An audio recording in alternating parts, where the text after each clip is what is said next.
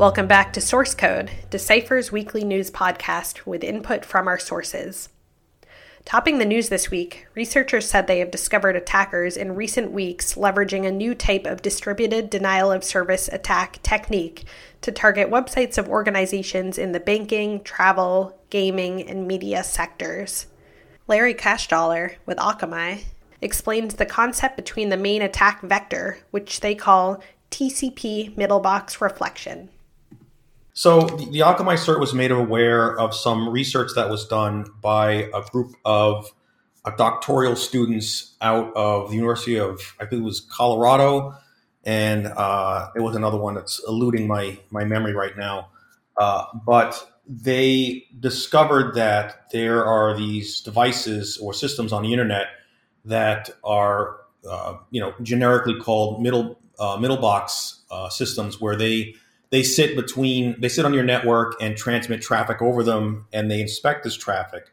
Um, these t- typical devices are like firewalls um, proxies uh, censor, censorship devices they, they discovered um, and sort of like you know content filtering systems. And uh, what they discovered was that these devices uh, could be provoked to send a large amount of traffic just from a basic um, SYN packet that had a snippet of a uh, website that was on their block list.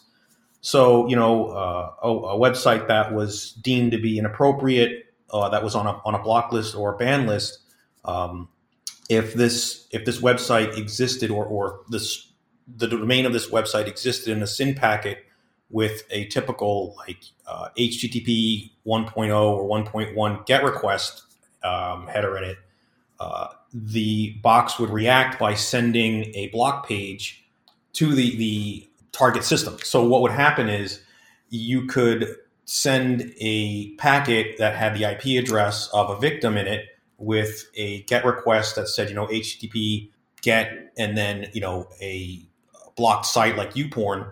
and it would send a big response page or multiple response pages back to uh, the victim.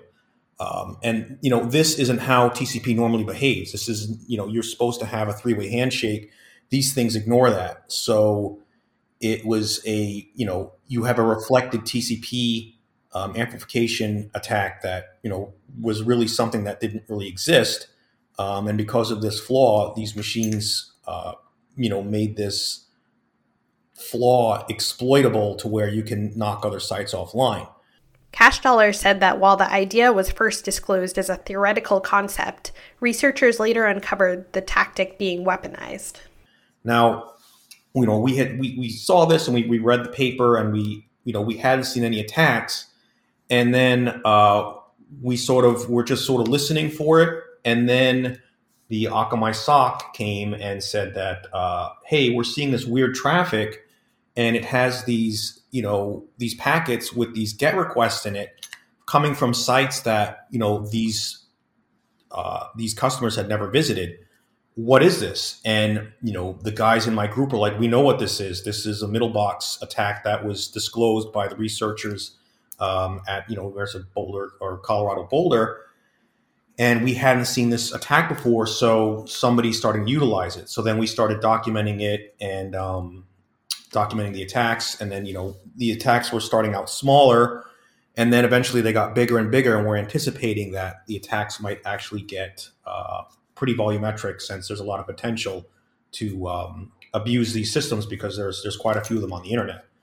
So that's you know that's when we decided that we needed to publish something.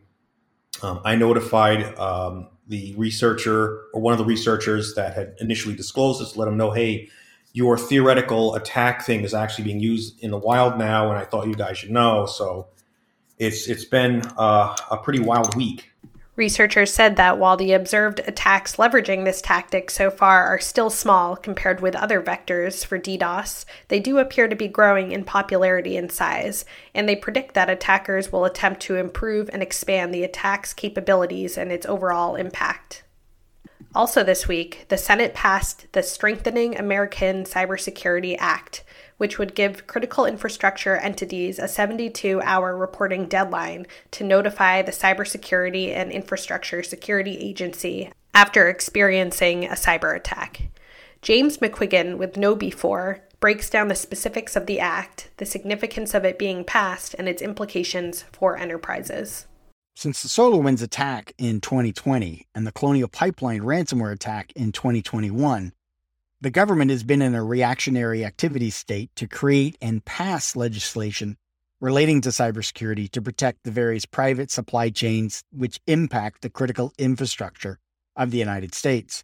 With the Strengthening American Cybersecurity Act passing the Senate, it now takes a step towards taking cybersecurity a little more seriously in requesting that data breaches or ransomware attacks be reported to CISA which is taking the more robust and proactive stance to ensure the nation's infrastructure is secure and protected.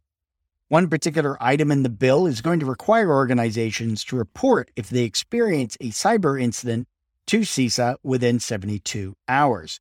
While this will present some challenges to private organizations, it is worth noting that in the United States and Canada, electricity organizations already have to report within 24 hours of an incident as required by the NERC CIP standards.